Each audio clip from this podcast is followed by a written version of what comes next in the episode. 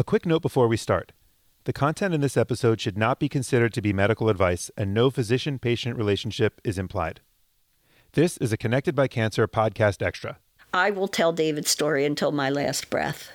Back in episode 4, The Seekers, we featured a discussion with retired lab technician Alice Hungerford. She shared one great story after another, and we wanted you to be able to spend more time with her. We hope you enjoy this bonus episode of Connected by Cancer. David was an incredible person, brilliant. Other scientists of the world had said he was probably the most brilliant mind of his generation. He was an incredible guy, really was. he knew everything about everything. And people would ask him, come just come into our lab. In those days you could sit in the lab and eat. We had this table and I so wish I had this table now, but it's probably radioactive. It was this great soapstone top table because all the lab benches were made out of soapstone. It was easy to mill, it was heavy, it, it was non reactive, and all labs had soapstone countertops. Now they're all, who knows what they are. Anyhow, we had this great table in the lab and we sat we all had coffee and david smoked you know we all sat and smoked and ate in the lab i mean nowadays oh my god you can't do that but people would come in and they would ask him the most minutia detail of English, the most minute detail of history, the most minute detail of science, and he knew the answer. He wasn't making it up, it wasn't fluff. And if he didn't know, he would say, I do not know. And he would find out, and then he would let you know. The only person who stumped him once who asked, Do you know a good restaurant for something? He said, no, because he didn't go out to eat. uh, but that was about the only thing that would stump him is where to go to eat or what movies were playing. He played the guitar. He carved. He was better at hand whittling with a pocket knife than carving with a big carving, but we had those tools too. He couldn't carry a tune in a bucket, neither can I, but he knew French. He and his mother taught themselves French. That was the type of person he was. He, I mean, truly, he was a Renaissance type person about 50, 1951, David was graduated from Temple with a bachelor's of science degree in biology, and he was looking for a job.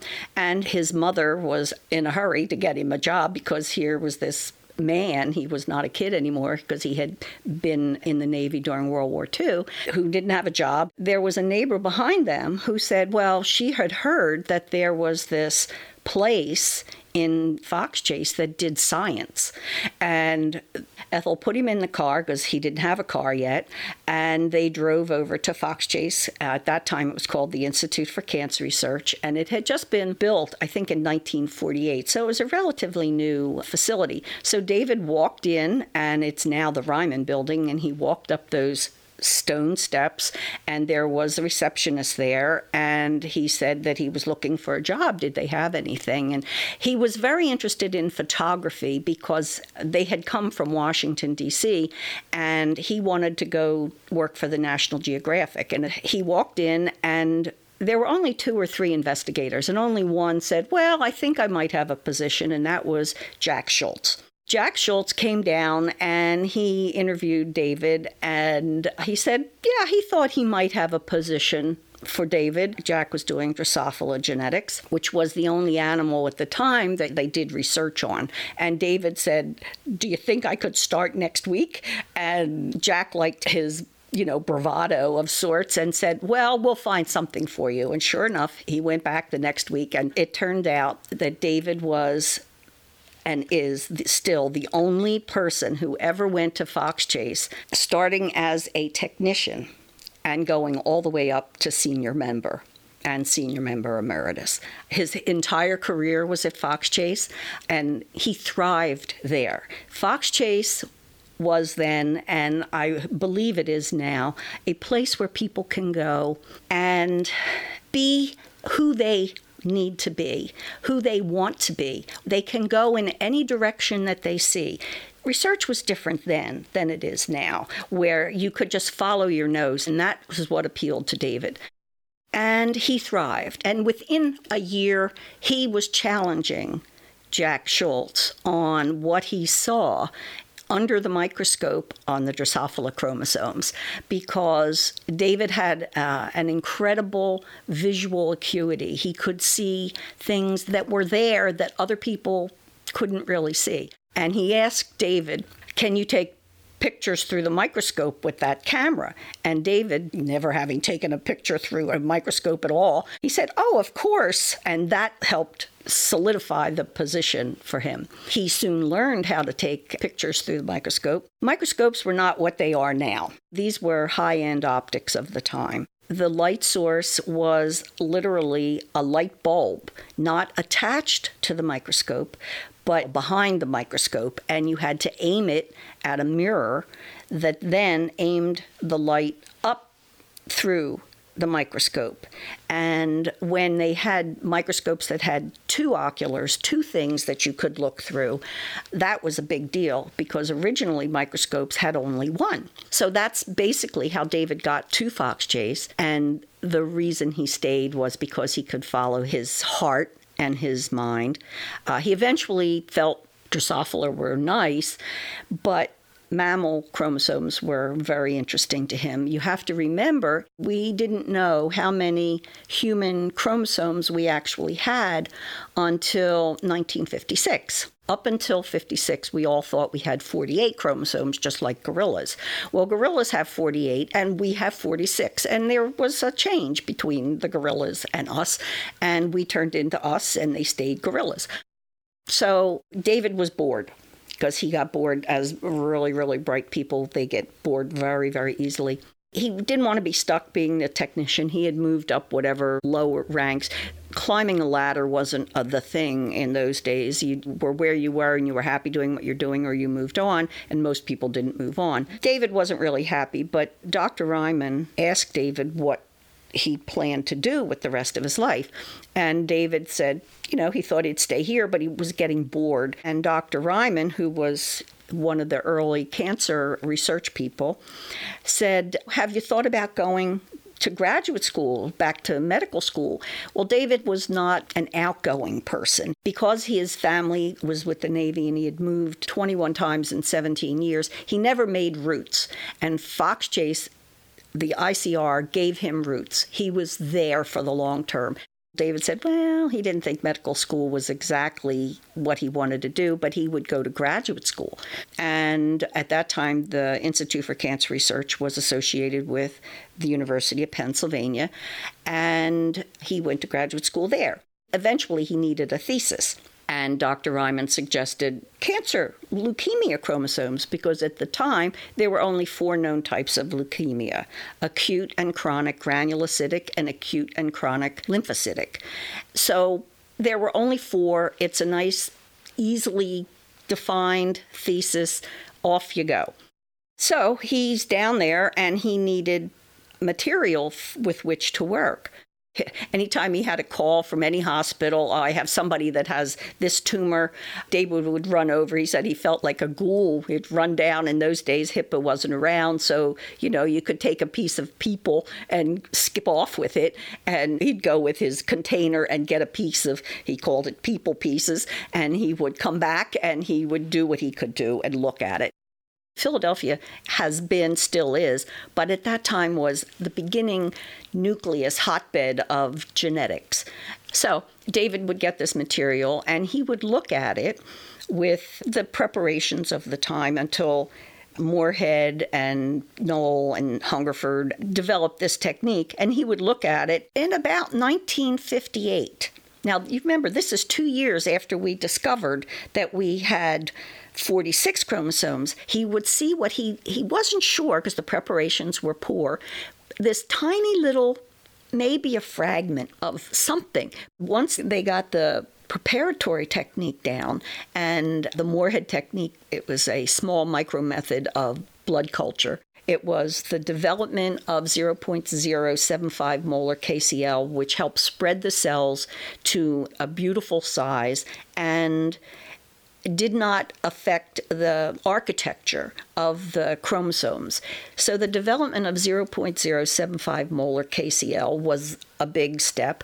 We learned how to drop the cells in a liquid onto the slide, which made them spread and flatten, and you treated the coat of the slide so that everything stuck to the slides. Because Pete's story is that he took the slide and, like any pathologist, they rinsed it underwater. And because he was in a hurry, he rinsed it underwater and looked, and that's how he first started to see these swollen cells. Once they figured that out, then he could see that there was, in fact, this minute chromosome on the slide, and it was associated with the chronic granulocytic leukemias. His focus was to find out the normal. You can't know what is abnormal until you describe the normal. Everybody looked at tumors and cancer, but you could look at anything to, because you have to have the normal first. You can't say that's abnormal if you don't know what normal is. So David was getting sort of restless and he wanted to look at other organisms, but then he discovered that he did animals. He worked with the zoo. He did some evolutionary papers, which is fascinating too. But he was sort of searching for things to do. When he came upon what ended up to be his final life's work was the description of human chromosomes at a Pachytene stage, which is a stage in the development of germ cells at that time, there was no banding in human chromosomes, which is now very common. But he became interested in this Pachytene stage because it has naturally occurring banding. Very much like Drosophila chromosomes, salivary gland chromosomes have naturally occurring banding. And so he came full circle. He went there, he put down his roots, he was happiest there. He started with fly chromosomes and eventually went back to a very similar thing where these naturally occurring patterns happened in human male chromosomes. And that's his story. How the Philadelphia chromosome got its name is, is an interesting story. Uh, originally, it was the Philadelphia and a supernumeral 1 chromosome. So, in those days, so we're talking the late 50s, early 60s, most of the science came from Europe. England, France. That was where the hotbed of discoveries was coming from, particularly, at least in genetics, Edinburgh. The paper was sent to the Edinburgh group for review. Now, they had already looked at all the known leukemias of the time using the techniques that they used, not David Pete's and, and Paul Moorhead's technique, but their techniques, which were fine, and what most people were using at the time. And they didn't see anything. So they wrote back and they read the paper. They did the technique the way David Pete and Moorhead had suggested doing the technique with the culture and the slides. And sure enough, they saw it too. Well, they quick wrote a paper off to nature, which was the mouthpiece over there, where science is our mouthpiece. David was a man of incredible language skills. He knew his words, he chose his words very carefully when you don't talk a lot, you choose your words carefully. And they wrote a letter and said that they were very happy to have read their preliminary paper on their findings from the Edinburgh group. But uh, perhaps they saw their abstract in Science, which had been published in September of 1960, which noted that they had seen in some cases of acute granulocytic leukemia this minute chromosome. And further study is underway, which is what more or less the abstract says. Well, the Edinburgh group quickly pulled their paper, did not ever get published, and they proclaimed when Hungerford and Nowell's paper, Noll and Hungerford's paper, was published, that it should now be called the Philadelphia superscript 1 chromosome because the thought was that there would be an Edinburgh 2 and a Chicago 3 and a Atlanta 4 and every city would wherever the discovery is made would have their little claim to fame by having the chromosome named after them with a supernumeral. Well, that was fine except that it stood as the only chromosome abnormality associated with a specific cancer for 25 years. So that didn't happen. At about 10 years, they everybody kept looking because like they thought for sure they were going to find something. A, they didn't have David's eyes. They didn't have his determination and you know, you can look for so long and then nothing. So for 10 years, nothing really happened. So that was 61 to say 71. And that's about when banding started to come in in the early 70s. And from then on, it was a watershed. Uh, people had sort of lost interest in human chromosomes. But when Bandy came in, it opened up a whole new chapter. And people were now doing the banding of these chromosomes, and they could see things that were not obvious before when you just had a singly stained chromosome. The Philadelphia chromosome, because it was the first chromosome associated with a specific thing, cancer, it was actually the first chromosomal abnormality that is really a genetic change. And the basis with the uh, banding techniques, they could finally see where the breaks occurred and the refusion of the two chromosomes. Many people misquote Nowell and Hungerford's paper, and they say that Nowell and Hungerford said that it was a deletion of the 22, and it was not. David, as I said, was very, very precise in his language and was very careful in the paper. They noted that a loss of genetic material of that amount would be lethal. And those were their words lethal for the cell, and the cell would not be viable. So it turned out after the banding came in in the early 70s that it became known that it was not in fact a deletion. It was a translocation of the part of the long arm of the 22 to the long arm of the 9 and and thanks to banding you could actually see that so, the Philadelphia chromosome, in essence, created a fusion gene, and that wasn't found out until years later that it created a fusion gene, which in turn made people develop the chronic granulocytic leukemia. And it was therefore the Philadelphia chromosome became the first instance of targeted gene therapy with the development of Gleevec. And Gleevec was cleared for use by the FDA in 2001, which was 40 years to the year from the discovery that David made under the microscope. He won the uh, Eagles Fly for Leukemia Award in 1991, and that was his only award throughout his entire career. I, of course, was very upset about that, but he it didn't bother him, didn't care, because he didn't need other people's accolades to know his work was good. And not that he it was bravado, not that it was I'm terrific and they're not. No, it was because when the work is good, the work is good. And he knew that the work was good. And that's why he didn't need outside accolades. So in 1991, he won the Eagles Fly for Leukemia Awards, and then, uh, unfortunately, in 1993, he was diagnosed and died of lung cancer probably related to the smoking. I mean, he smoked four packs a day. And like most people who smoke that much, he was surprised that he had lung cancer. And I just couldn't believe it. Once they made the discovery, they assumed that there would be, as I said before, many, many other discoveries to follow that was actually one of the reasons why David was not interested in following more because you can find these things, but there was no treatment for it.